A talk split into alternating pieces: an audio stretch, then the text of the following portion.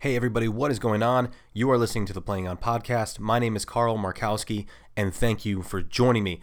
This episode is brought to you by Charm City Paintball. You've heard me say it over and over again, but it is oh so true. Uh, Mike at Charm City has been coming up with some amazing headgear, whether it be headbands, head wraps. He has made some uh, some pack bands for myself in the past. He does amazing work. The the the amount of quality and just painstaking detail that goes into these uh, these these head wraps and headbands and everything is amazing. He does such a great job, and uh, and right now he's on a Gucci kick. He is, he has some amazing Gucci uh, print stripes, all kinds of colors going on. Uh, make sure you head to Charm City Paintball on Facebook or Instagram. He is constantly uploading all of his new material. Uh, literal literal material that he's using and uh, he is always open for uh, for custom work and uh, for answering any questions that you guys have. So make sure you give him a shout. Uh, Charm City Paintball on uh, Instagram and Facebook. DM him, let him know what you need, and uh, he would love to work with you. But uh, let him know that Carl from the Playing On podcast sent you over there.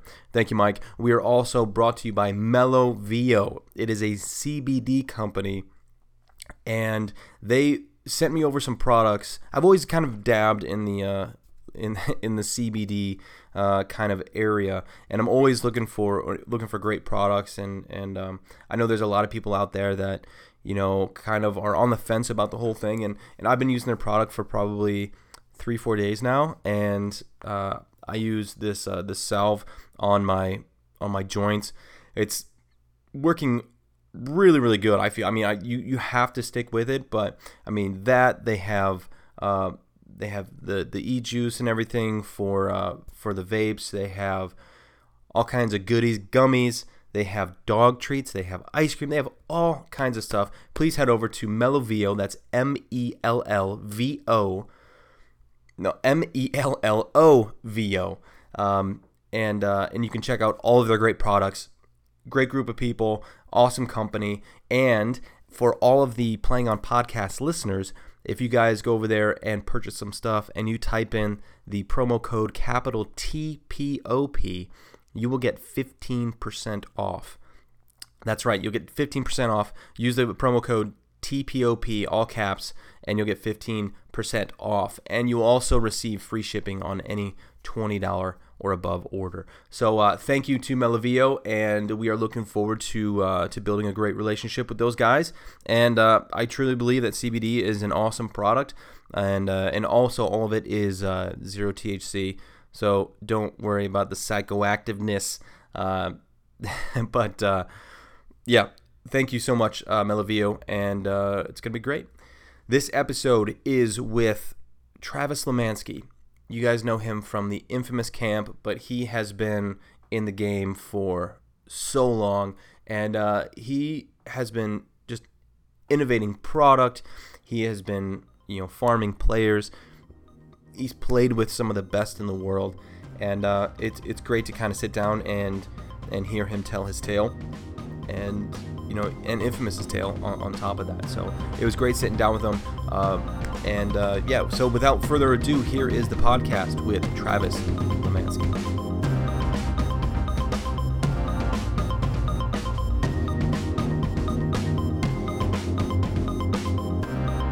Nice. So thank you for doing this.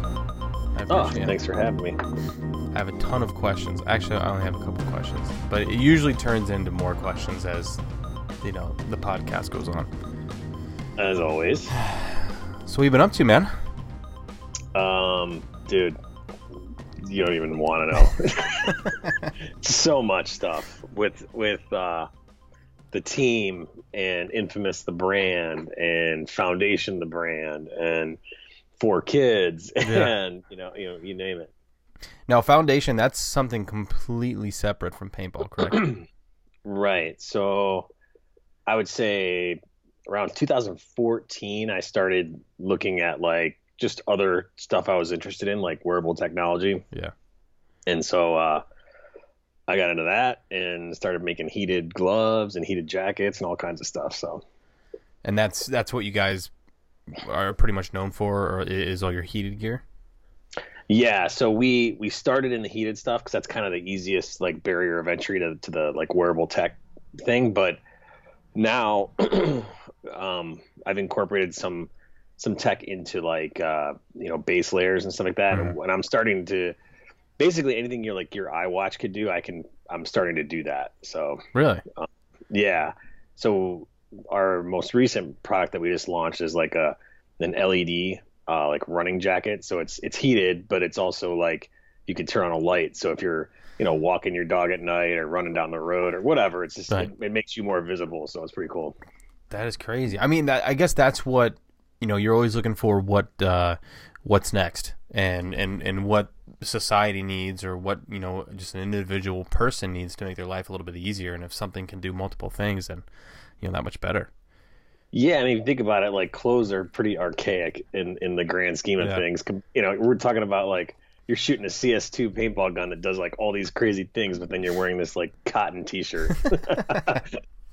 Dude, I thought about that too. Like, you know, you can change all these settings on the electronic markers. You can do all this shit to them, but then the majority of the pros just want it to turn on and like and fire and that's it. That's all we needed to do. Like nobody really messes like i i like to tweak mine a little bit but i was never really like dwell this and this and that. I was more of like the mechanical tweaking like the trigger and all this other shit. But i, I didn't i didn't like fucking with like the tw- timing and all that other stuff. But you know more about that like timing with cockers and yeah i mean i always wanted that like super soft you know shot and all mm-hmm. that good stuff but like again, at the end of the day, I think we all just want the stuff to work. So you mess with stuff too much and it just quits working. so, were, so. were you one of those guys who never cleaned his stuff and just wanted it to work, or did you like take time and like go through it and clean it and make sure it, it actually didn't have any dirt inside of it? I mean, I wasn't like Drew Templeton level of cleaning or Rodney Squires, but I definitely like took care of my stuff. Yeah, uh, with me, whenever I got a new marker, no matter what season it was, no matter what whether it was an ego or, or, or geo or whatever, I had to tear it down and rebuild it back, and because I had to know the the ins and outs of everything, and uh, I want to say like maybe ninety five percent of the time it worked, you know, after I put it back together. But yeah. I, I, just I liked the the mechanical side of it. I liked the the engineering side of it, and uh, that's kind of like my nerdy side of of knowing. Like I as a kid too, I always took things apart and put them back together. So yeah, and I think guns back then were way more simple, and like now they're so high tech that like I'm afraid I'm gonna break it if I get in there. so I just like let it ride. I don't know. See that. I, I almost feel like guns are more simple now because there's you know look at a Geo right. I mean it's I think it's pretty much comparable to an old like SFT shocker. I mean basic you know board and a tube, and that's and that's really all you got. But I, I think yeah, I think the electrical O-rings. Side. So. Oh well, yeah, yeah. yeah. it's got so much stuff going on in there. I'm like, it, you know, we, we, used to know what to do when you had an autococker. You polish the sear and you do this and you that. You, this thing, I mean, you polish the wrong thing and the thing will leak. so I'm just like, I'll just leave it. I never, I could never get into the autocockers though because because they were so finicky. I oh, just, oh, that's the good oh, stuff, dude. That that just it, it was way too much of a pain in the ass for me to clean one and then to maintain. Yeah, no, I was a cocker dude for sure, for sure. How could you be more into like knowing and being able to like maintain a cocker than in like a modern marker? Well, because I think also back then, like you could customize that stuff. So we had, you know, we I worked at Caesar's shop in, uh, you know, PNP, and so we were making super cockers. So we're milling these things out. We're sending them off for ano. We're trying different stuff, yeah. constantly experimenting and, and, trying to trick these things out. So that's how I was like super into it. Is you know you're just you're just tweaking it the whole time. So as far as cockers go, who do you think was the the biggest innovator uh, back then? um, I think. Well, well, definitely Danny Love was like super innovator. Vu was also like really trick, but he didn't get into like mass production like Danny did. Um, and Caesar, I mean, everybody has like personal preferences between, you know, free flows and super cockers and this and that. Mm-hmm. I, I really liked how Caesar's gun shot. I mean, they were super smooth. Um, you know, some people still to this day love them, and some people don't like them, and some people are diehard Danny guys. Yeah. But I think I think Caesar and Danny, in my opinion, probably did the, the top work. Yeah. I, I'm sure it's just like anything, you know, the top end. There's a, top end of anything. There's very small subtleties that make the difference between you know A and B. But if you're if you're among those, you can. It's like night and day, as far as you Yeah. know those to us. But I mean, anybody else, a divisional player, whatever, they'd be like, "It shoots the same." What are you talking about? Well, Danny's guns were like real snappy and like hard to like short stroke, Mhm. and and like Caesar's guns were super like buttery smooth, Yeah. Um, and so I liked I liked that like really smooth trigger. That was is the same thing for me. Like, you know, just setting on my trigger for seven man or anything like that. You know, with with the egos, it was. I mean, back then they were a little bit more poppy, but they got smoother as they went on. And Right. I just I liked a smooth shot because it, it made me comfortable with the marker and the way it was shooting. And if I was comfortable, I, I felt like I had a more confident shot. Oh, for sure, yeah, for sure. So I wanted to I want to kind of dive back into you know where you started, how you found paintball. Uh, I mean, because you you came up with you know some of the greats, being one of the greats yourself. Uh, how did you get into the position you are today, and in in your professional career? Like, where did it all start? Um, I think I started um, when I started playing paintball. It was like neighborhood kids when I was like in seventh grade, and we were all, you know, they some of the some of the kids in my neighborhood bought like at an Army Navy store some like Splatmaster type guns, like really really like one shot one kill type guns, and uh, and then so we played in the back, and then I don't know who somebody you know found some paintball field in Pinckney, which was we were from like like Dearborn right outside of Detroit, so like Pinckney was like it seemed like the country, right? Yeah. You're driving like almost an hour to go there. And then we got there and Hell Survivors was this like amazing field with like a village and and really cool setup. And so after that I was straight hooked and um you know, you can only play at a particular field for so long before you you need the next challenge. So then we got into tournaments and hooked up with dudes locally and we went and started a team called Fusion and uh wait, wait, wait. I feel like there's I feel like there's a big gap. Like you you guys just you played like locally and you found and then like fusion just came out of your ass. Like I feel like fusion was a fusion was such a big name around here because I I eventually want to dive into like Midwest paintball now and then, um, but uh, but fusion. I mean, it was such a big name around the Midwest. I mean, did it really start out as you know just a bunch of a bunch of guys or kids that uh, wanted to play tournament style paintball? Well, I, so basically, Fusion, the name Fusion, was actually like we were brainstorming on a name.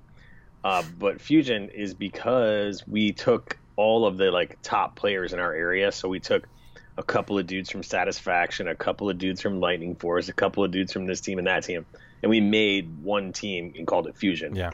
Um, and uh, that's really how it started. So yeah, I was, I can't remember like my very first team. You know, I was doing these like little local three man things, and then I'd be, you know, a five man with these dudes and and whatever. And they maybe we only played one event kind of thing. And I ended up with Caesar's shop team, which was called Lightning Force, and then again, like I said, that that's when we just when we got more and more serious, we uh, we kind of took our like top guys, and then like LB was one of his top guys over at like the Lone Wolf Field, hmm um, and so you know that's how we got hooked up, and then.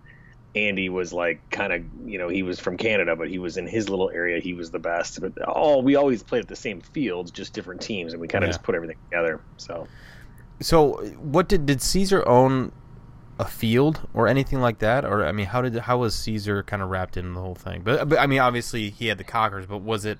Did he have a pro shop or something?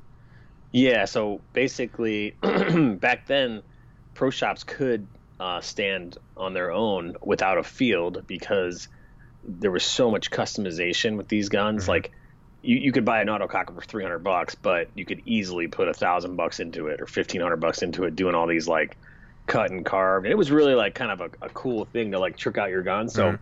he sort of built his whole legacy on um, making these custom custom guns and he had a his shop started in this one little one little storefront and he basically took over like the whole strip mall you know for a while there it was it was crazy Yeah. So, uh, do you think uh, do you think paintball is slowly getting back to that, you know, customization of your individual marker? Yeah, I mean, I, I it, it's it's I don't know. I don't know if it's getting back there or what. If it's just this ten man mechanical thing coming back, but Yeah. there's definitely the people that are around want something unique and custom, so they're they're doing it themselves. You know, if it's not Yeah. you know mainstream. I think with how much the markers are, I mean, you, you, you want. I mean, I would hope, you know, at least. I mean, I know kids are like slinging guns, like going out of style, but you think they want to hang on to them for a while and kind of mean something, you know, having a marker like that, especially a custom marker. Yeah, no, I know. I mean, that's what we tried to do with like the infamous with the skull in the back of the Mhm. CS2. We tried to make it you know unique and and, and whatever. Did you see what Archie just did with his CS2? Yeah. like had it all carved up. That was really cool. Yeah, that's sweet. I mean, that that's just pretty much. I wonder what he used. Did he use like a little Dremel tool or something with that? You think? I, I think he had some some dude that's like skilled with that do that. He didn't do that. I, I did text him that I was gonna Dremel up my Emek, the plastic body. I was thinking about doing the same thing. dude but speaking of those um you know i've actually i've actually been shooting that whenever i play paintball that's that's all i use now i mean those are those are insane yeah, they're sweet. i mean i i don't know how many fields have those right now but i i can only imagine that they're taking over the you know the the Tippmann side of it Yeah, have you seen the like pals loader thing they got with it Yeah. too? yeah That's ridiculous. So uh, I think it's good for a couple of reasons, right? Like, you know, you were on the Tippmann team, right? So Mhm. you remember playing it. Those things are really big and long and everything. dude So this thing is small and plastic, and the triggers. So it's light and it's little, and the trigger's really nice. So it's easy for younger people. It's cool. yeah Um, and then you add that loader and it rips. What's crazy is like with um, I feel like with it with a Tippmann back then, you know, they're they're super hard. To, well, even now they're super hard to shoot. Um, but to an untrained eye, to you know, just any old customer, they'll come in and they'll just this is what a paintball gun is, right? This is just how it shoots. This is this is what it is. And you put something that's smooth shooting, easy to maintain, and and is fun to shoot, and is accurate on top of that. I mean, because not all field paint obviously is is great shooting, but I feel like um, you put it through something like this, and you'll have a little bit more accuracy on top of it. And I think you know kids kids and people will have more fun. Totally. Uh, The experience is everything, which is why Yeah. I think this is a big deal. I think getting back to, to good paintballs is a good deal. I mean, it, Mhm. all this stuff has to happen for, you know, to bring in more people. It's got to be a better experience. What do you think about having a uh, at least for professional teams? Well, and not even professional teams, maybe all teams at every tournament having an open paint market. Um, and, and what do you mean by that? Just you could just bring your own paint, or No, no, no. I mean, like, let's say, let's say there were no more like packages for for teams. You know what I mean? You know, because you just well, uh, we want you to. Uh, the only way to get like a great deal on our paint, or if you want to shoot our paint, you're gonna have to wear our pants, our goggles, or this, or this, or this, or this, right? But you're locked in to shoot their paint, whether it's shitty or not. You have to shoot the paint, right? What if we were? What if it was? You know, you got to wear our goggles, this, this, this, this, but every tournament was an open market for paint. So you actually had an option. Let's say if if the GI wasn't shooting great that day, but the Pro Char or whoever was, you have the option of jumping around, and it's always a competition for the best paint. And I think what will end up happening if if it ever gets to that is there is there's there's no more excuse of bad batches of paint because every time you go to a tournament, you know you want to bring your best paint because you want people to shoot it. So I, I wonder if that would be a good motivation to make great paint again. you know, I, I think that there's quite a few people that do that already. Yeah. um, you know, if people choose to stick with one brand over another, even though they know there's a better paint, that's kind of on them. You know what I mean? And, it, and maybe it's because You think it's contractual though? Yeah, but I mean, so, um, I, I I mean, Dynasty's always had in their like thing like if there's a better paint, we're gonna shoot it. Right. You know, if it's gonna if it's going to between, be between winning and losing the event. I think they have a lot of a- pull though. Yeah, but I mean, but that's what I'm getting at. And if you're a paying customer, so if you're paying, you know, forty bucks a case or whatever it is, uh, you can use your forty dollars to buy another paintball. If you're a paying customer, you're not getting it for free. There's nothing stopping you from switching it. I think the only reason people are loyal is maybe they get a, a deal on their practice paint or, or whatever. They don't want to lose that. But Right. at the same time, I mean, if you're paying, you're paying. Let's be honest. So Right. Well, I wonder I if feel like there's. I wonder if there's any kind of. I mean, I'm just pulling this out of my ass, but I, wonder if there's like some kind of intimidation factor of like you have to shoot our paint in order to get these deals and keep, you know, keep a be a sponsored, you know, team as a divisional Oh, oh team. oh, without a doubt, everybody leverages the paint to get the sweet paint price. You have to, you know, shoot our paint. But at the same time, there's nothing stopping anybody. I don't. I don't think. Like I've seen dudes walk in and out of other paint tents at every event because they're looking for the best ball. So Yeah. you know. Do you? I mean, because it's always been. I guess I kind of want to make it public just to see like what you would say, but I mean, do you do you think that certain manufacturers and certain sponsors hoard paint for certain teams, saying we we don't have this batch anymore, or, we, or we're out of this, or you know when in fact they might have you know 10, 12 cases in the back for the next match. Oh, I think so. Yeah, for sure. I think what happens is normally, you know, when the truck shows up, nobody knows what's on it. Right. Right. It could be there could be 20 skids and is and and one is good. Um, but like once that pro team sniffs out, you know, which one's the good one, then they all want the same one and they burn through it in two seconds. So I think whoever uh, gets there first, and a lot of times you'll see like you'll see a pro team like with their entire roster like hustling paint off of the truck hmm and they're just they're taking it back to their room or their van or whatever and putting it on AC like they're getting it out of there because it's the good stuff. Right. I, I see that all the time Has it always been like that through the years of like uh, paint companies bringing multiple batches of paint to to events? yeah the, the top end pros have always gotten like a sample of each skid and like tested it to find the best lot hmm you know, and it's maybe not shown down into like some of the divisional levels at an early at an early age, but yeah, it's it's always been at the competitive end. You know, they're they're testing paint is the biggest variable. Period. So Yeah, uh, you could be a better team, but if I have better paint, I'm beating you. that's I think that's such a huge variable, like you said. I mean, I, I think it's I, it definitely make or breaks a team, especially morning games or late games.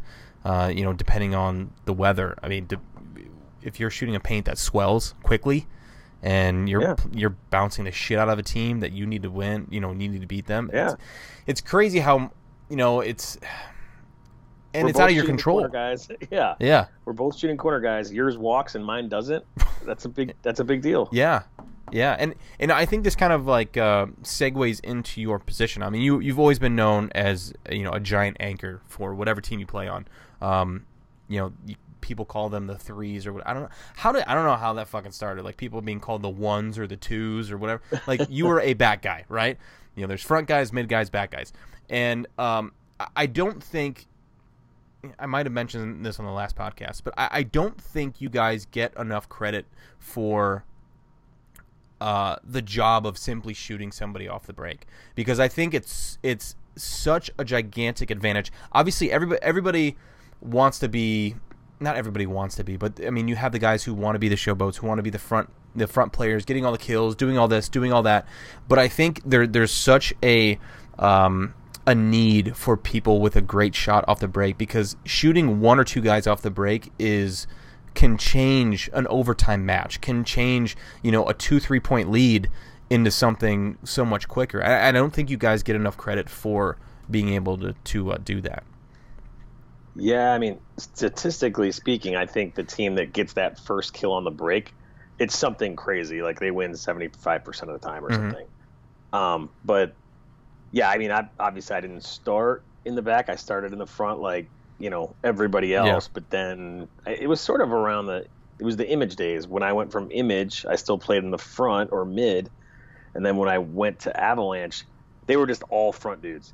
so I was like, all right, I'm gonna play back here and kind of like hold it down because they they legit had like one or two back guys and like eight front guys. Yeah. So, uh, so that's sort of when I got my role as a as a back player. But um, and then as the game evolved into X ball, you're right. Like you don't get the glory, and honestly, I I didn't personally feel like I was uh, effective unless I got that kill on the break. Yeah. So I so I put a lot of pressure on myself to like get that kill. And so I hate bouncy paint. yeah, yeah, no, no, no, for sure. Um, let's let's go back. I kind of got sidetracked a little bit, but let's go back to um. So you're on Fusion, uh, and you're playing with those guys. When does it start? I mean, is it at this point when it really starts getting serious as far as you know putting time, uh, separate time that you have aside to practice to get better and to really kind of set a direction paintball wise for yourself? Yeah, well, I mean, I don't know if it's like this for everybody or if it was just me or whatever, but whenever I I don't even look at it as extra work if I'm having fun and it's getting to a goal, like I'm putting in the OT on it, right? Yeah. So, you know, we played as much as we could possibly play. We were playing two, three, sometimes four times a week. And if my teammates didn't do that, we rode them so hard. Yeah. Like like to the point where it would end friendships because we were we were crazy about it, Yeah. you know what I mean? Um so yeah, no, I mean I put in tons and tons of time. We were playing it indoors during the middle of the week and we're playing at, at basically at Badlands every weekend and it was it was a lot of work. But, you know, we loved it, so it didn't didn't matter. Yeah. So where did uh, what happened to Fusion? Oh, so there was a uh, there was an incident. So Fusion was l- legit, like probably top one, two, three amateur team, and back then there was only amateur and pro, Mhm. and so like there was your handful of pros, like your I don't know, ten to ten to twenty pro teams, and then uh, but like legit like the bottom ten were so garbage it wasn't funny Mhm. and then your your high end amateur teams like Fusion and Team Extreme and you know there was a team called the Nobodies. There was a there was a handful of them that would beat these pro teams on the reg. Yeah. So so but basically how you would qualify to be pro back then is you would play your division and in your division it would have like I think two pro teams and four, four amateurs. Well, once you started beating the pro teams in your division um, and you had higher points than other pro teams, you could make the you could make the jump at that event. But once you made the jump, there was no turning back. So Right. you were pro. When you, so it was like had to be like a big team decision. It was always a big deal. But Fusion really wanted to be pro. We were beating our pro teams like a lot to the point where we turned down going pro a few times until we, you know, were doing this. And then legit, I think when we won our first, I think it was when we won our first pro event. Um, there was a whole thing about it was like us and Aftershock and Team Extreme and somebody else in the finals. And it was like you play these round robin games, Mhm. and it was back then when like game fixing was, it just happened because when you play when there's four teams and everyone knows the points going into these final games, you know, hey, if we throw this game, you know, it puts us in second or first or whatever. Mhm. You know what I mean? If we only lose three bodies, so there was a lot of game fixing. Um, you know, especially if some team is playing for first and the other team's like legit in fourth, you know, they're they're they're fixing stuff Right. for, for whatever. So anyhow, allegedly our captain got caught game fixing with another captain that was it was one of those things where we had a chance to take first and they were like out of it already. So afterwards there was a whole thing and because it was like aftershock that got bumped out of taking first, it was like this big disaster. All the guys that put all this work in, we didn't really know about this and how it went down. So we were pretty butthurt. We started our own team after that called Revolution Mhm. and we, we thought, you know, oh, we're gonna just do it ourselves. And the team, Detroit Revolution, was a good team. We actually won a pro event that year, but um, we, it was just like broke college kids, so we couldn't sustain. And we put all of our, the whole season was on Posey's credit card. It probably still is. but uh, but yeah, that was a, you know, good times and you know tough times. Now, where were where were you as far as uh, you know paintball? Were you still, even with all these things that are happening, and you're you're a broke college kid? I mean, did you still have that whole desire to get better and to to play maybe for one of the top teams?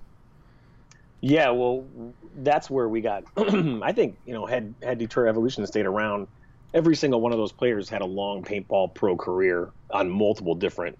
So once word got out that we were looking at other teams, like other teams started just vulturing us. Right. So Image took you know me and LB, and All Americans took Andy and Posey. I mean, like we just everybody kind of sort of ended up on different pro teams in the Midwest or or you know East Coast, and uh, you know that was the end of that. But yeah, we there was no doubt in my mind we were going to continue playing. We loved it, but Yeah. we just couldn't do it like ourselves. Yeah. Now, uh, when you when you got on the trauma, or not trauma, Jesus Christ, image. I, I it's the whole video's like playing in my head, and Image, I have image, image, there you go. image. Burned into my brain. Um, when you when you got on the image, was this a uh, was this a life commitment for you as far as like um, you know having to play even more paintball and travel even more because of the status? No, I mean we were playing. Um, I was playing more paintball before I even got on Image because when you're playing locally, I, f- I feel like you're grabbing your your boys on your team that live in the same town, and you're Right. like, let's go, let's go. Image was like, yeah, you the f- to fly to them and practice and and do that, but it was it was more like what today is, where it's they have the field release and you play those two weekends before the event, and then Yeah. at the event, that's it. Um, so it wasn't any more than that. And it, honestly, like Tommy Mama was hounding me for like a year or two before I even left. Yeah. You know, "C- come play for Image, come play for Image, and it it wasn't until we were just like dead broke that we did it. You know. So he was telling you to come play for the team as a front player, or just in general. just just as a paintball player. I mean, Yeah. back then it wasn't as clearly defined because uh, it, we played it, the fields. It was like the ICPL, right? Like you'd play a woods ball field, you'd play a hyperball field, Right. you'd play an airball field, like so. And and I always played the show tape because. You know, they always had like a light side and a dark side, and I was, I was, I had good gun skills. So I was always on the show tape, and, and, and you know, I liked the clean shots that didn't have little twig blowing me away. You know what I mean? So, yeah. um, so yeah, so I guess that's probably how he came to recognize me. Now, how long did uh, how long did trauma last? As far or trauma, Jesus Christ, why do I keep saying fucking trauma? Rob was on the team. that's maybe that's it. Maybe that's it. But um, how long did uh, did your stint with Image last until uh, until what was it? A- Uh, Avalanche after? yeah. So I played with them a full season, and it was really good. And then at the end of that season, uh, Tommy was retiring, and Tommy Mau Mau was like, there was three brothers, right? The three Mau Maus, It Tommy, Richie, and Greg. And Greg was kind of on again, off again, constantly. Uh, Tommy was the leader and the oldest one, and kind of the heart and soul of that squad. Well, he was quitting, and then it was just like uh it was weird, like because there was Lane, and you had all these big personalities on the team, Mhm. and everybody's fighting for who's going to be the next leader of Image because it was truly like you talk about it, like it was like a top one or two team constantly. Like Image was always in the hunt. Yeah. Um, and uh, and so it was about maybe two, three events into my second year, um, and I just had some pretty big disagreements with some of these.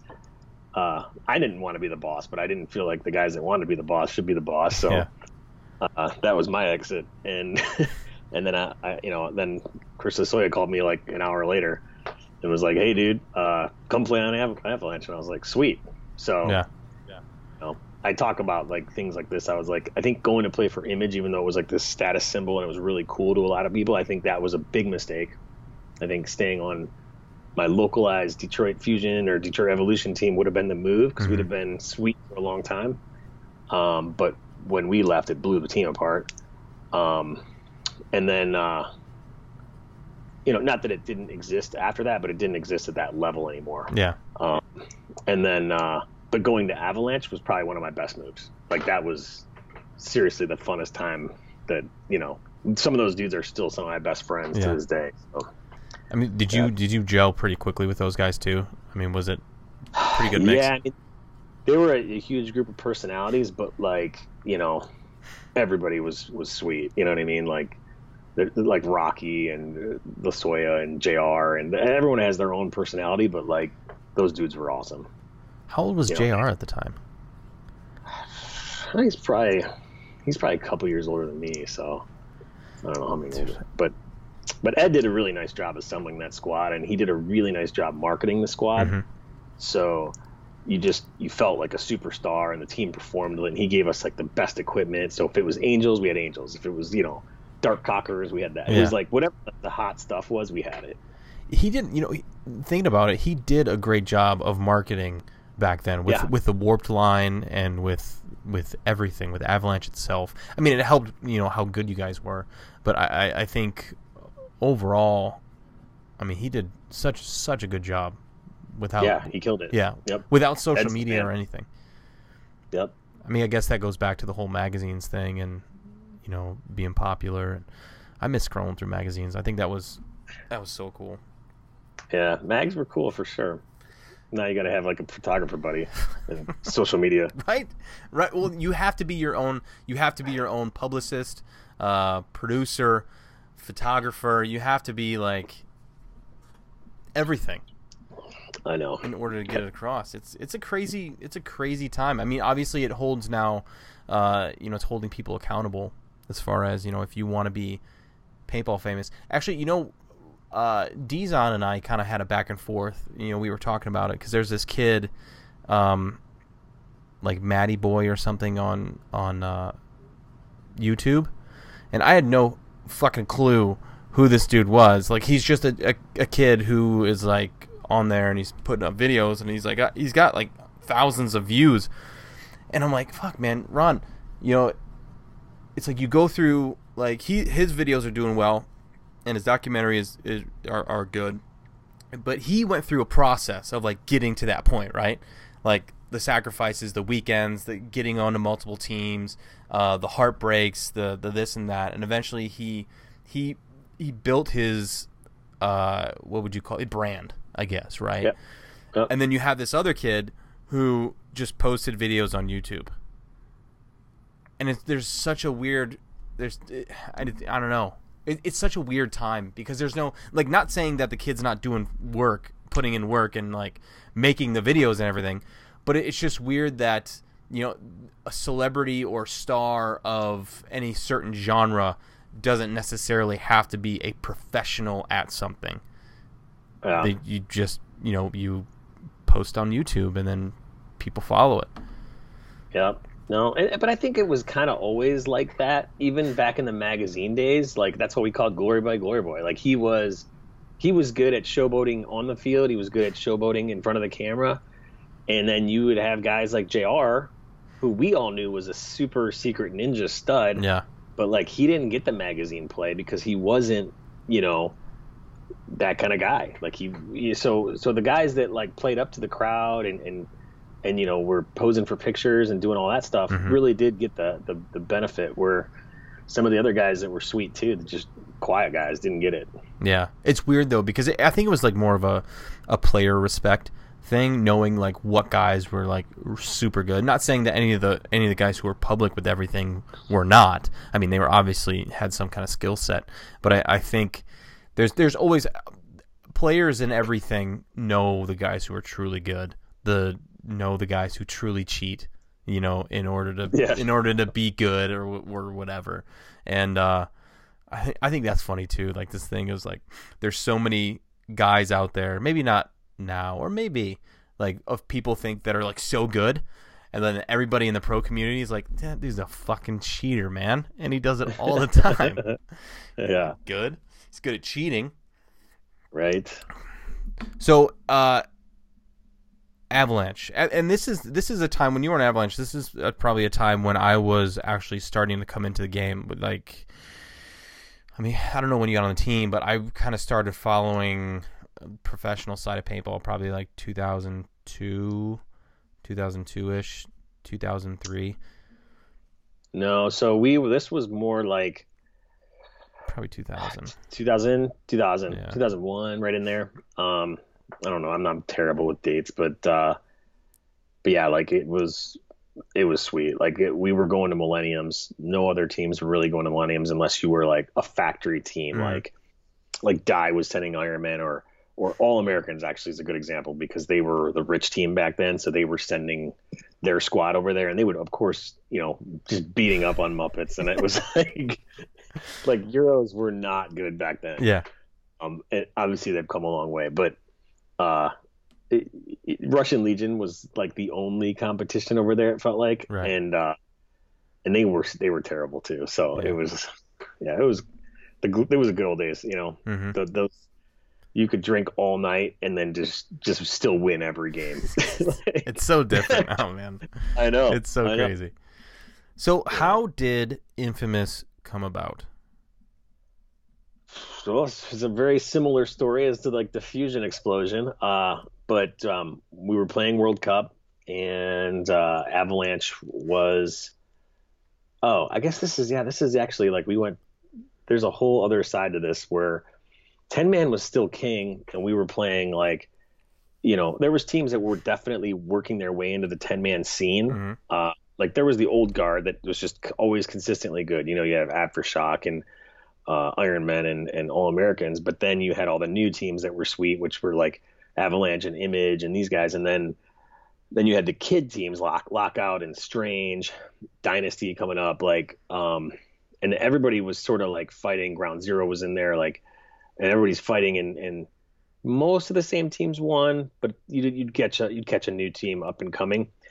Well, then somebody started talking about this X ball thing, and I'm pretty sure it was like a, a Richmond like you know kind of a, a, a ploy to like shoot more paint and create a, a scenario where tournament teams shot more paint. Right. So they created this hockey game, which was X ball, which was penalty box and you know basically hockey with paintball guns, five on five. Pretty and- similar, yeah, to what it is today. yeah, switching lines, and it was, you know, two halves, and 25 minute games, and uncapped FA, all the whole deal. Well, um, we probably would have never left 10 man. Like Avalanche was kings. We were going to stay in 10 man forever. Mhm. But that, you hear about the Psalm sniper incident where like he shot from the sidelines and shot Mr. U and blah blah blah. Mr. U ran him down, and the whole team was just like disgusted, embarrassed, you know, everything, and you know, So you guys didn't know? uh, you know, it was kind of like one of those things where uh, he said he was going to do it. I think half guys believed him, half guys didn't. He definitely had a broken hand and was sitting on the sidelines, so uh, it was one of those things. But yeah. you know, hindsight, looking back, and we were like, you know, we were already had won. He played like six prelim games, and we had already won like four or five of them. You know, so it was like this was one of our last games. Didn't even need to do that kind of shit. It Right. was stupid. And uh, and it wasn't like it was even when Ground Zero that was their like second team. It wasn't even their stronger team. So it was just the whole thing was a disaster. And the, like I said, the team was such a good group of dudes that was like all loved each other and friends and had such a blast together. But that one incident was so embarrassing and so like Toxic. you know, yeah, dude, dude, they just blew the team apart and everyone left. And so that exact time they were trying to create this X ball event and you know, Richmond came to us and said, Hey, Avalanche dudes, why don't you be Miami Effect? And we were like, Who? Miami? Where? You know what I mean? And so we are like, Sweet, sounds good. yeah. yeah, and so that's how we ended up going to X Ball and Lame City, but um, we were trapped in this this closed circuit thing for this TV. Uh, you know, they, everyone said, "Oh, you're going to be on TV," but you know, no one was allowed to film us for a few years. No one was allowed to, you know, except for that particular league. Sure. So there was so much good paintball in its prime time, just just basically, you know, hidden from the rest of the world. Meanwhile, NPPL starts a league and they're giving away 25 grand for each event, first prize, and Dynasty, who stayed out of X Ball, um, is just over there smashing dudes. Like hmm because basically like every other pro team went in besides them. So literally like you then then there was teams that were like no disrespect, but at that time like Naughty Dogs was not they were a good amateur team, but they weren't a pro team. And Tauntauns, who we were just over there like kicking these guys over backwards with left-handed with blindfolds, like now now they're in the finals every other time. We're like, Yeah. give me a break, and they're taking home twenty five grand. hmm So it like it was eating at us. Um, I think that's one of the reasons why Dynasty became a household name and became as good as they did. man, they just crushed for like a couple seasons. hmm Um, they were legit good before, you know, eh, but they held out. You know, they wouldn't had you know all the other teams they wouldn't have been so dominant, obviously. But Winning invokes winning. yeah, yeah, and you learn so much in those semifinals and finals things. So Yeah. So, anyways, that's where that's where Infamous started. We uh, we were Miami Effect for a few years. We were just tired of the like empty promises and no money and blah blah blah blah blah. And we knew we were super talented. We just we you know we were hoping for this X Ball thing to take off and go TV. It didn't. So um, we talked to our sponsors. They basically said, you know, some of our sponsors said go, go to the NPPL. The other sponsors said, well, if you do that, we're dropping you.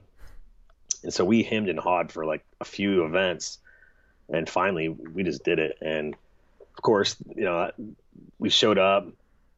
Like the other league didn't even know what to do because now you've got this this little superstar team that used to be Avalanche now showing up.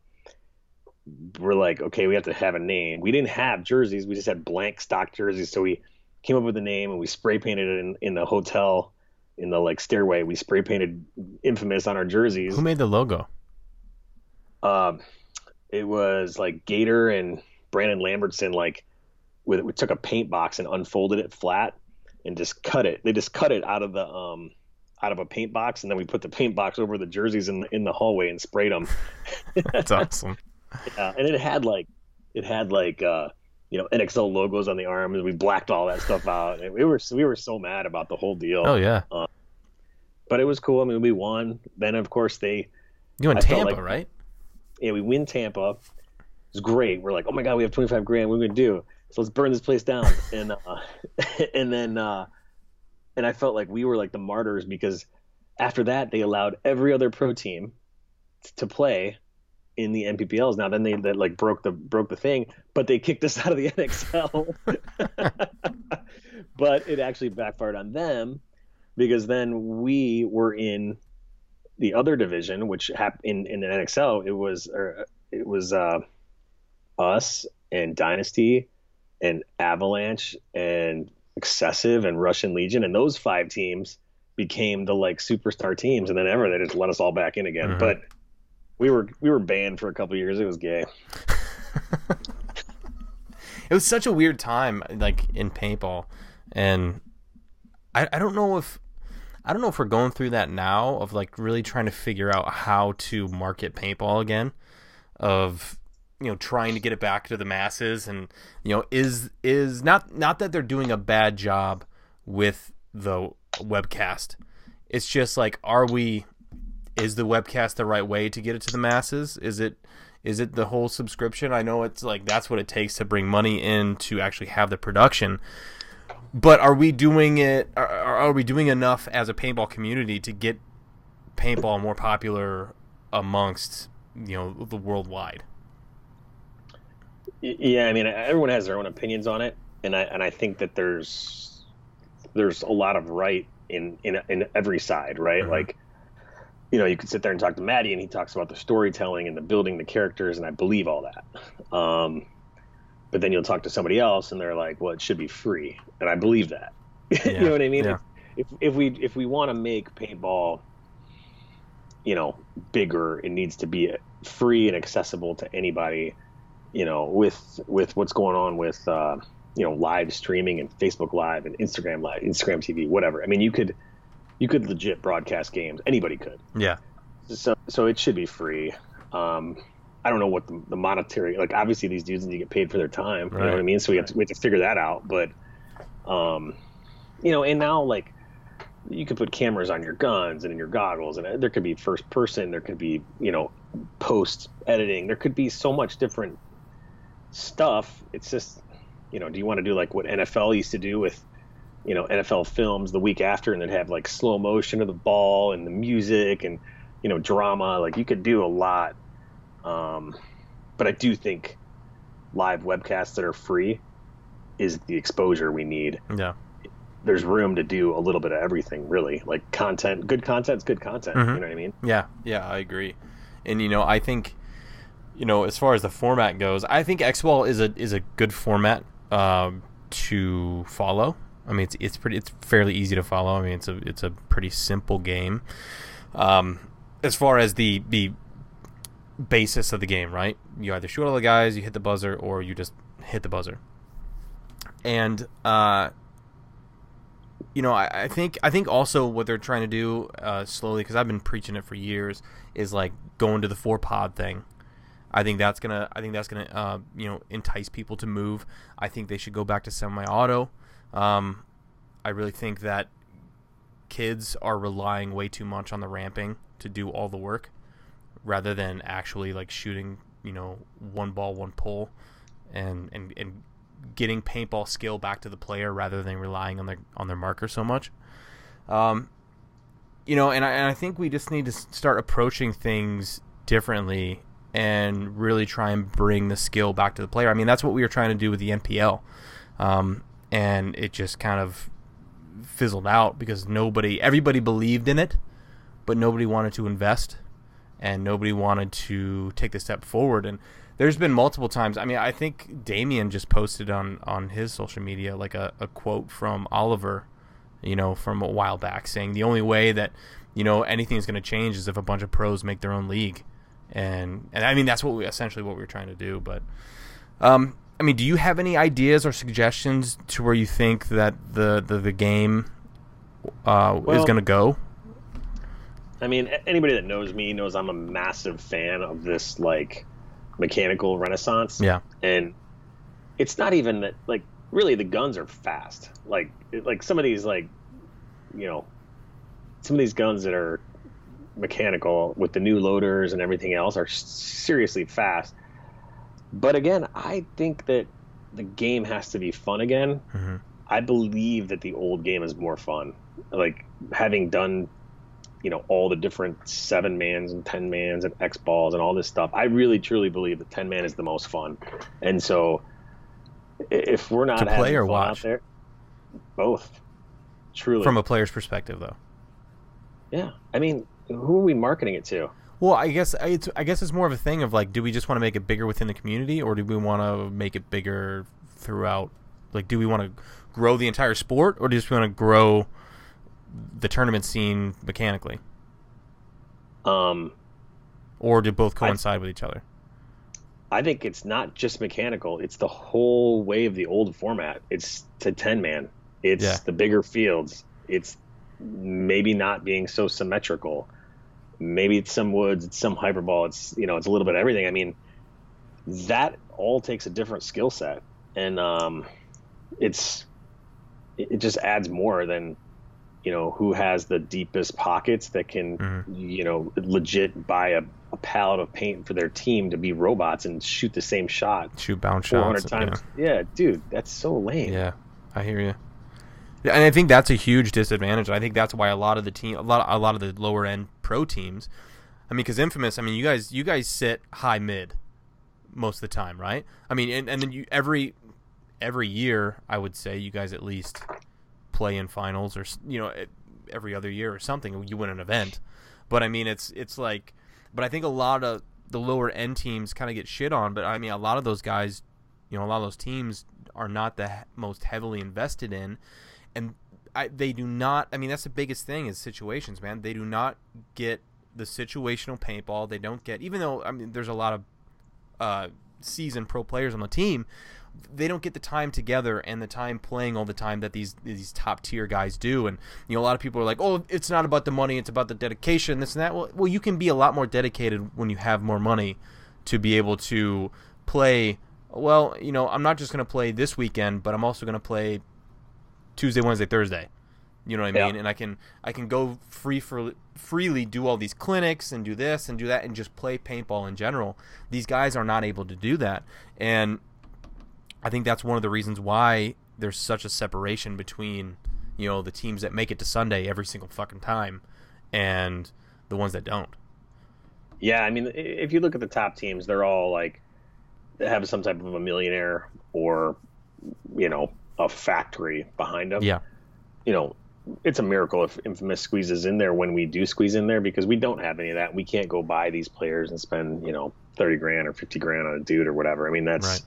That's really what it takes. And if there is an up and coming dude there, I mean, Infamous gets raped every year, so it, it is what it is. We we we pull from down, and then we get taken away from, and it's just yeah, you know, it's just we're just a rung in the ladder. Do you think holding fields out until Thursday would uh would help those teams? I don't think they should release the field layout. Period. Agreed. Um, and I think the fields need to be bigger. It's I, I think it's lame to to turn and shoot a guy or two. Well, there's so many fucking bunkers on the field too that it's like, I mean, you have a, a few lanes, but the bunkers are so big and so close together, and then there's so many. Yeah. I don't know, man. I, I, again, I feel that the older style paintball is why it's so popular. Yeah, it's there's a reason why Tim's event has 72 10 man teams next week. Yeah, that's a lot of dudes. Yeah.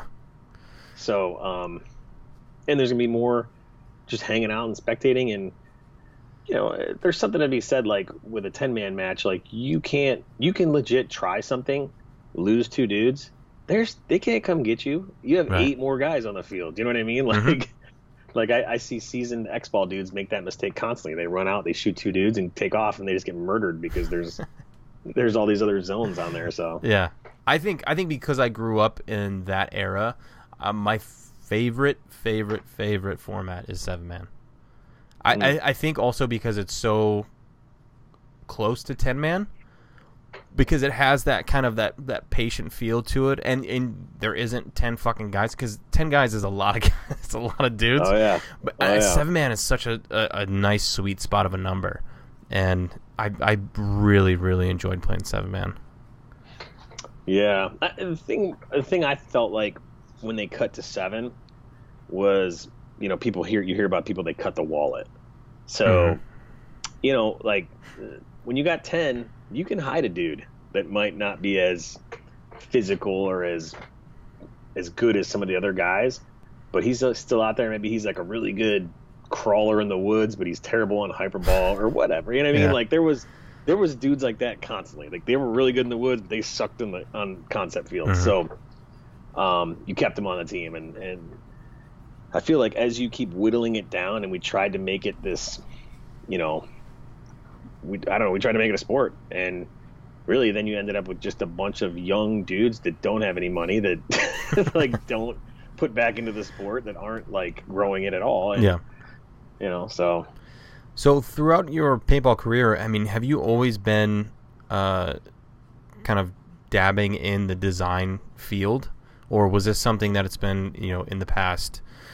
What for you, like ten years or so, or something, or has it has it been around?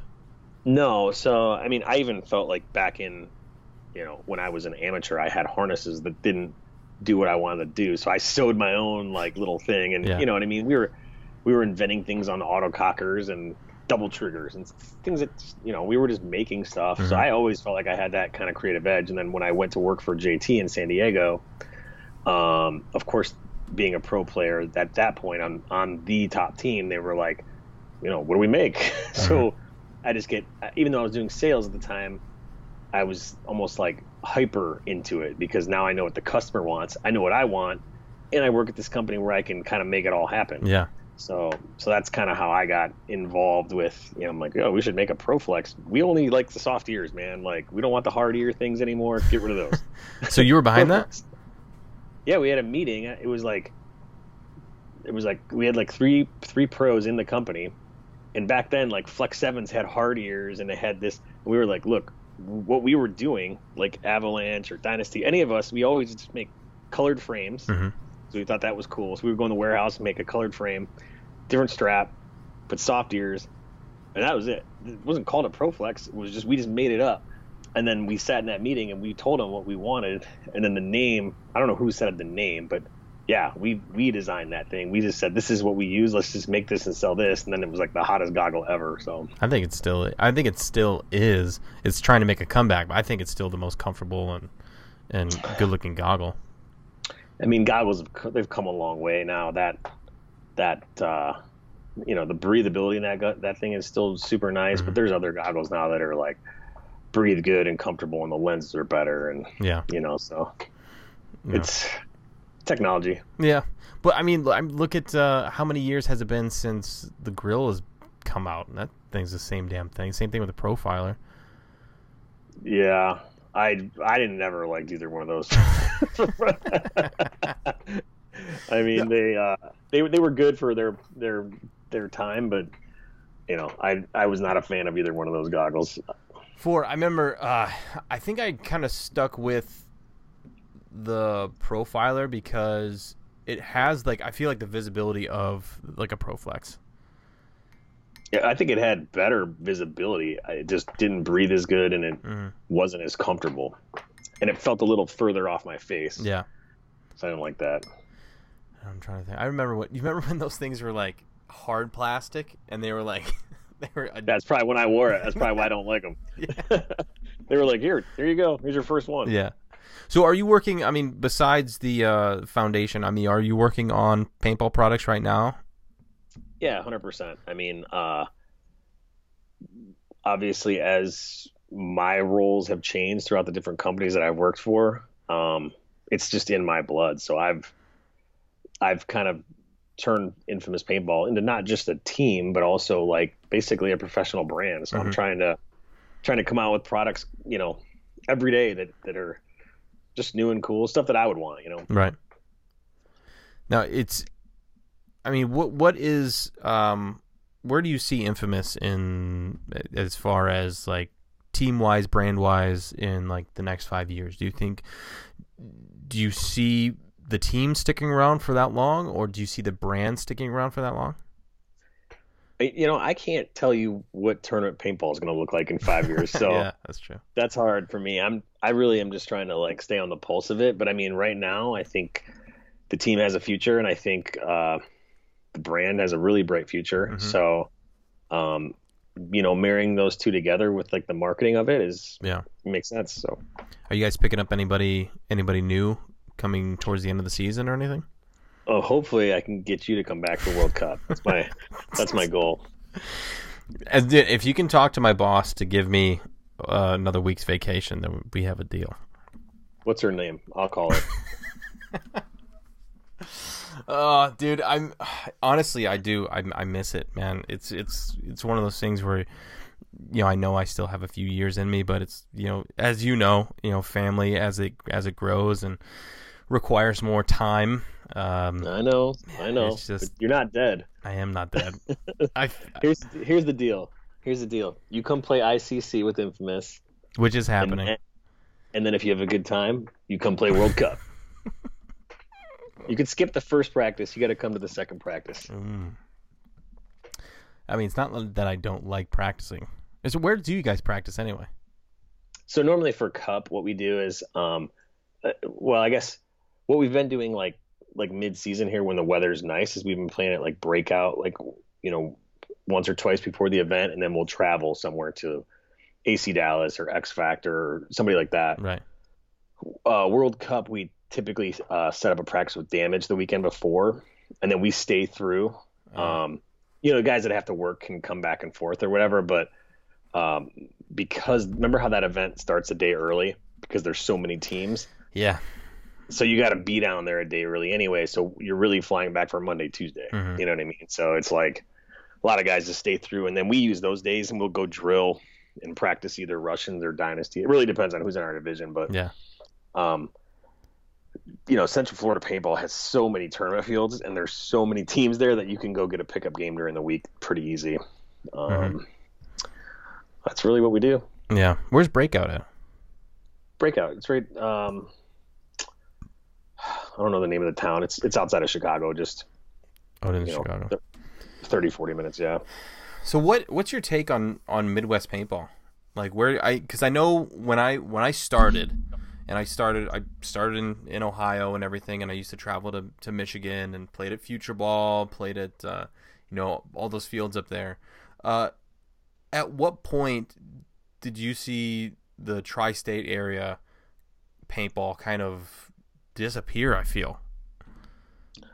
So I don't know. Like I felt like I was at the forefront in this area. Mhm. You know, it was like fusion, and there was enemy, and there was aftershock, and there, were- you know, what I mean, there was a handful of teams, Far Side, and you know what I mean. And then uh, I got up and left. I went to play for, you know, Image and Avalanche, and I did not play paintball in the Midwest again I, until I moved back. I was playing in California. I lived in California for 10 years. So, um, I have no idea. You lose me after that. Yeah. like atom- I, like atomics, I never went there. I, I, knew about it. I heard about it. I, you know, people say it was this awesome facility, but mm-hmm. like I couldn't tell you one thing about it. I was in, you know, playing in playing Dynasty and Ironman in California year round. I think yeah, I think that's much. a huge I think that's a huge thing too. Is like you know you in the Midwest you have to have these indoor fields, no matter yeah. what condition they in they're in because you have to go play at an indoor field. You have to have that if you want to stay competitive year round, or let's say just you know off season. And it, it's so tough because they're they're slimy, they're nasty. The communication is terrible inside those things. And I, I think I think a lot of Midwest teams have a rough time if they can't fly out, you know, for the the practice tournaments, um, of actually getting the wheels going. Uh, beginning of the season and towards the end of the season too, when it's when the you know winter starts hitting, and it's such an advantage for those other teams to be able to play year round, and yep. and and on top of that, play top tier pro teams. Oh yeah, oh yeah. I mean, I feel like uh, even I consider us a Midwest team, even though we're Los Angeles infamous, but like our core dudes are still based locally, mm-hmm. whether it's, you know, Drew and Rodarte and Mikowski, like these are all like localized dudes, right? I mean, we still have Thomas. We have a few guys far, but you know, and honestly, like pro teams now are like seven dudes. It's not right. like it used to be. Um, but I, a hundred percent, when the weather, until the weather breaks, uh, you have to travel. So yeah. we, even when we were, living here, we always traveled to go play a team that in a warmer climate, whether it was damage or, you know, I don't know who else. We we would go play anybody in a warm climate. Yeah, Texas. Because it's not like they had to go anywhere. So no, you got to go. Always the Midwest. yeah, there's no, there's no like, okay, well, uh, we're gonna come play at your field, and then you gotta come play at our. They're like, no, fuck you. You just you come play us here all the time.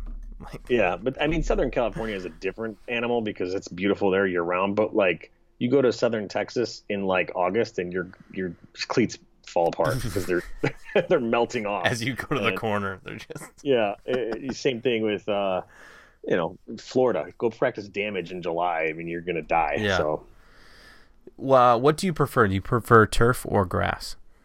Grass. Absolutely. Hundred percent there's a uh, high school that just put in brand new turf down here, mm-hmm. and uh, first off, they spent three million dollars on the turf. One, the team is not that good, at least from what I hear, and two, it's like turf to me is like it's an indoor thing, right? If you don't have grass, you have turf. No matter what, man, grass the the feel, the the cushion, the everything had there's so much to it. And granted, I mean paintball kind of destroys destroys grass, but I feel like I mean, I, I remember going down to Texas and awesome facility down at uh, at uh, San Antonio X Factors Field, Alex's Field, great facility, yep. uh, paintball fit where AC plays, great facility. But dude, that turf, like literally, my my cleats do burn as I go to a corner or something, trying to stop or something like that. They will burn, and that shit hurts. And I, the, the little black rubber shit gets in every crease. After I'm yep. pulling it out of my ass crack, you know, yep. just dumping I it know. out. And uh, but there's just something about something about grass that just makes it feel you you feel so much more connected to the field. Oh yeah, and it makes it realistic because all the events are on grass. So yeah why would you practice uh, you know like shooting shooting billy bernacchia going to the snake in x factor is like impossible right? Like because he starts to slide at like the like three steps he's sliding. Mm-hmm. and you're just like he's on the ground but you get to grass you can't do that. Nothing against billy i mean he's taking advantage of the field but i just i would rather practice granted we do practice x factor a lot because they're a good practice but i right. personally practice on grass. Yeah. And i like they're they're set up for fields are full time and that grass would be dead mm-hmm. if they didn't have turf. Yeah, that's true. So, you know, they got to do what they got to do. But I, I personally would rather practice on grass. Yeah, no, no, I agree. Um, according to you, why why do you think that? Uh, I guess they're not Red Legion. I guess they're they're you know Russian Legion. Why do you think that they are so uh, just on top of their game this year and and last year as well? I mean, what what do you think they're they're doing different than all the other teams? Uh, a few things. I think that um, don't get me wrong that that's that seven dudes they have top to bottom is solid, right? Mm-hmm. They don't really have any weak links there. Um, they're also um, and and they you got to think about this too. Like they're taking there's a lot of tournament paintball in Russia, and they're taking the best of the best right. in that region. So they got the top talent in that zone. And honestly, coaching they adjust faster than pretty much anybody. Like they're very quick to adjust, and that helps them. Mm-hmm. That's why you see these massive comebacks and and all this stuff. Is I do think they have good coaching. Yeah. Now, do you, do you think? I mean, do you think it has also to do with the, the style of play? With you know, nobody. I feel like nobody wants to move. Nobody wants to make a mistake anymore. Nobody wants to not less not necessarily make a mistake, but maybe just take a risk. I feel like there's there's so little of that now because everybody wants to make the perfect move at the perfect time, and I mean obviously the the last finals game was uh, was a, was a good match. Was what with seven six or whatever it was, or six five, and but there were still games that were two one, three two. This yeah. I mean yeah yeah we we came out of that other division that was real slow and uh, all our stuff was all one to one to two and two to three and you know. And it's so weird because you have other teams that are that are playing the field and would you say that they have it more figured out if they're scoring more points on it or the playing style is just different. It's it's it's a playing style difference. I mean, I because I think that our team is still good. I think at going fast if we want to, mm-hmm. but we are probably not as good as at, at, as some of the top teams at slowing it down. Right. Um. So that's probably like our biggest thing that we can improve on is is being able to play as slow as a you know an impact or a team like that. Like I think anybody that wants to take these risks and, and go bang snake on the break, that's going to happen, right? right? But um, being able to play inside out better than the other team is is a you know part of the game. So do you think it's a, a patience thing, a recognition thing, or just an experience thing? All of that. I mean, there's the patience thing is you have to recognize the situation and you know wait for your opportunity, and then. Right the experience thing is when you have the experience, you when you know when to do it. yeah. and then uh, when you get to the sweet spot, the other experience thing is to not blow it, right? Right. So. So why has Infamous had such a turnaround of players? Um, I think the Iron Man likes my team. I just keep taking them. no, um, it's because we aren't in the like money bags section yet. So yeah. if somebody wants one of my guys, I can't stop it. Mm-hmm. Like it's okay. Here, go take twenty M3s. See you later. You know, go take this. See you later. You know, go get ten grand to go to this team. Go ahead. See you later. You know, it's like, but again, like it makes us more of that like next man up type of mentality, which is fine. Yeah. Yeah. And uh, you know, I, I, I, sometimes when you see like some of those top teams not do sweet and you're like know how much they spend, I'm just like inside dying because I'm like, oh my god, like they're spending so much money to not get a result right now. Yeah. So that would probably kill me even more. Because you know how much a paintball sometimes is the ball bounced. You know what I mean? Oh yeah, yeah. So who is who? Who are the top sponsors right now for Infamous?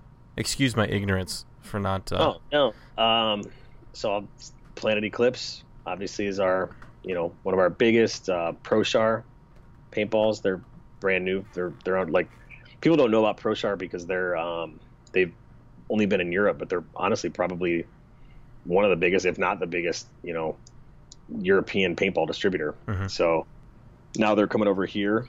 Luckily, we got sponsored because they make great stuff. Uh, they're not just a paint company. They are. They are okay. paint. But I mean they make a really good ball, top to bottom. Yeah. It's good. Um, uh, push. Uh, Brian Benini and I like have worked competitively, but also friend like. You know, so he was always you know product development at Dye, and I was product development at Empire, and we would share you know catalogs at World Cup, and it was kind of like you know you, you work all year, and then you you have this like camaraderie. So, anyways, we always stayed in touch, and he started this goggle company, and so obviously we support that, and they support us. Mm-hmm. Um, but uh, uh, I have it, just things in in the industry too have like shrank a lot. So we've started making some of our own stuff. We've partnered with like Intensity Customs to do some some different custom stuff. Mm-hmm. Um, you know, I, that's the one thing I think that even though people are like, oh, paintball's shrinking or it's dying or it's this or that, there's a lot of like these new smaller companies coming up and doing well. Um, so like Push, for instance, could have never happened back in the day. Like all these other main big goggle companies would have crushed it, but now that they're not there, it's it's thing. Uh, Virtue, you know, they make the Spire Three is like ridiculous, right? So Mm-hmm.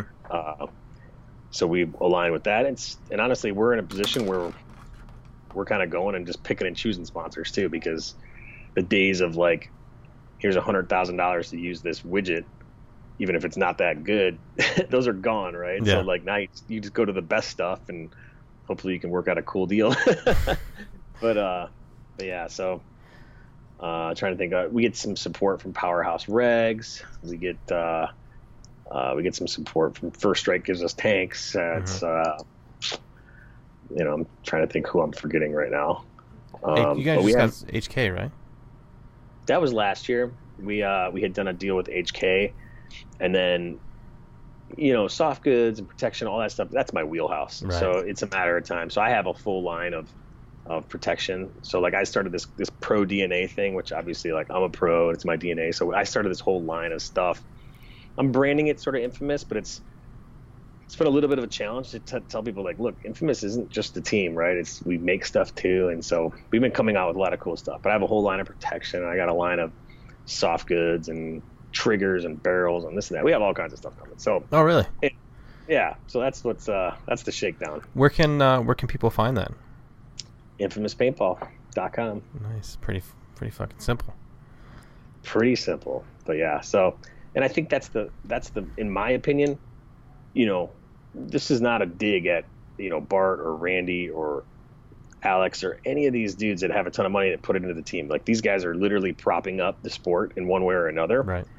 but the future of other pro teams in my opinion that don't have this this you know super rich guy or some you know like like ironman has this Dye but if Mhm. you don't have that, I think you need to really look hard at your team and do the marketing like Infamous does, like Avalanche did with Ed, like and you need to build your own brand as a team, market your own products to support your team. And that's sort of, in my opinion, the future of paintball. Yeah.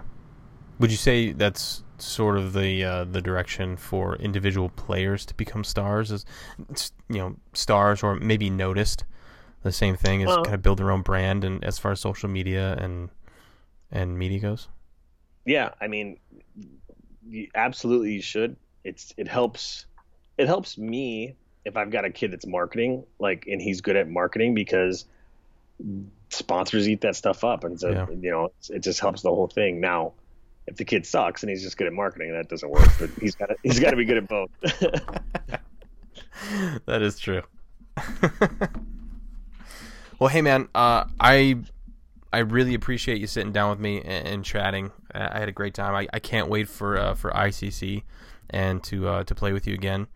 And um, you know, I I think a lot of people also t- you know to forget that I did play for Infamous in uh, in half of 08 and 09 and I had a great time. I played with some amazing players. I had nothing but a great experience um, playing for Infamous, and I think I think one of the biggest things was that you know at, at the time of why I I stopped playing, it, I had nothing to do with the team. It was I think it was just kind of like a personal life thing. Paintball for me is you know you you do it for so long, sometimes it becomes kind of like you hit this plateau, and um, you know, I wish I could have gave you more. I feel like I, I feel like I kind of hung you out to dry. Uh, you did. So in, now you have to play World Cup with us, in a sense. So, uh, no. So I, I, but I just wanted to uh, take this time to say thank you for, uh, you know, for helping me out and everything, and, and I'm glad that I was, you know, able to be a part of the program uh, when I when I could. Oh yeah, yeah. You were you were awesome. You still have that certain skill set that's that you know a coach loves because you're so dangerous. You do the stuff that other guys just can't. And then as a teammate, right, you're the dude that can do the, you know, you can play regular inside out paintball, or you can be a stunt play, and that's really hard to game plan against. So that you're, you're, you're a dude that's pretty dangerous still to this day. Well, I appreciate it, man, and uh, hopefully we can use that skill set in uh, in a week or so. Yeah, we're gonna win some Woods games. Uh, well, I'm so so actually, ICPL was the first time that I played more than two woods ball games in a weekend. Oh my god! yeah. Oh so, my god! But so you're hyperball only. but it was it was super fun and I had a great time and I was the only one that was like getting down the field and like running people down while there's still seven plus guys alive. So that was pretty fun to do. gotcha. Yeah. So I'm excited all around to uh to play. Now is the whole team showing up? So so what I do at these events is obviously like if there's one of the guys on the current pro team, he he's he gets first dibs, right? right. And then because it's ten and we don't have ten, there's constantly other dudes. And then like, you know, some of these other guys, they just they take every waking hour of PTO or time off to like practice and play NXL mm-hmm. so they mm-hmm. can't do these other side events. So like Thomas is out and you know, some of these other guys are out. But you know, I'm, I brought back like Lasoya and, and JR for this event. And then, you know, some of the current roster pro guys are, are obviously, you know, still there. And like Rodarte normally plays with us, but he's out at this one. But we still have, you know, Brett and Sean and Cody and, you know, um, no Drew. No Drew. He's got, Mr. A little, Mr. Little Auto... the, he's got a little one on the yeah. way, though. Mr. Autococker mechanical guy himself. He's, Mr. Markers on the shelf himself. Yes, yeah, dust dust collector. Um, I can't do yeah. that. Like I like I enjoy sitting. Like that's what I did. I I had all my my LV series and all my custom ones and everything. I was like, I was I, I was like kind of looking at them and like man, like those were awesome to shoot and like, you know the the technology is kind of going away as they're sitting on the on there and what if my son just doesn't give a shit about them or anything? They're just sitting there. I'm like, you know what? I'm gonna get rid of all the ones that I have, and I'm just gonna shoot an Emek and just be like, I have pictures of me like shooting those things. I have the stories. I have everything like that. It's like, it's like, why do I need to like have collect them and just? You should say one. I already got save... rid of them. Oh, too late. well, I, I think it's one of those things too. It's like, well, like if I'm not enjoying it enough on the wall, I would rather have somebody who's going to enjoy playing with it have it you know, one kind of one of those things because I'm like, I know what it was like to have it and shoot it, and yeah, yeah. yeah. And those, those mechanical markers, dude, that brought back a crazy amount of fun shooting those things again. Oh yeah, oh yeah, That's so fun. I can't wait. Yeah. I'm telling you, dude, ten man's the future. Ten man mechanical. I'm gonna say seven man is the future. I'm gonna be. I'm gonna say seven man. It's ten man is always gonna be around. I think that these tournaments are always gonna be around. But if we do kind of divert away from X Ball, I think it's going to go back to seven man, of some kind of format of seven man. Yeah, I think I think seven man will pop pop up again, but I, you know, I'm still t- staying ten forever. I have this. Um, I've been kind of talking about it, but I haven't really gave any details on it. But I have this idea to kind of bring in a different point system for X Ball, and I'll tell you after we get off of here. But because I've been trying to get everybody's opinion, and so far it's been really, really good. And it's just try- trying to uh, liven up the field and make it so that teams can't just sit and like if they're up by two, if all they have to do is just sit and not do anything, this kind of like gives the other team incentive to like go make shit happen and have it be possible. And it's it's really interesting. So I wanted to I, I want to tell you after this. All right, and then I'll release it man. All right, well, yeah. uh, stay with me, but uh, thank you again so much, man. I appreciate it, and I will see you here in a couple weeks. All right, brother. Thanks. See ya.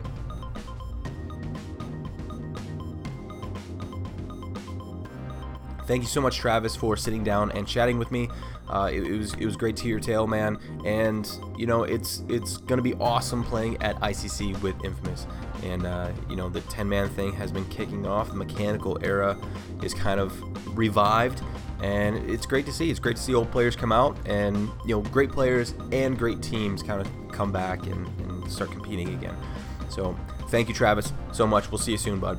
Uh, also, a big thank you goes to Charm City Paintball. Make sure you head over to his Instagram or Facebook and see what he has. Uh, he's also down for doing any kind of custom work. Uh, the guy's great. He is a, uh, you know, as far as communication goes, he's always on top of it. He's always on time. Uh, you know, and getting things out the door and to you, it, you know, it's bar none, man. He, he's great, and the quality of work is amazing. And he has such an array of different types of you know headgear, uh, meaning you know head wraps, the headbands, all kinds of stuff, custom work. Please give him a call if you have his phone number, I guess. But uh, just give him a, uh, a quick shout. Uh, Charm City Paintball. So thanks, Mike. We are also uh, big thank you goes to Mellovo, and this is a, a CBD company that we are just starting to work with. Again, if you guys have any questions, make sure you DM them uh, they also have a Facebook and Instagram. That is M E L L O V E O com or just Mellovo on Instagram and, and Facebook. But for the Playing on Podcast listeners, you guys will get 15% off uh, your order.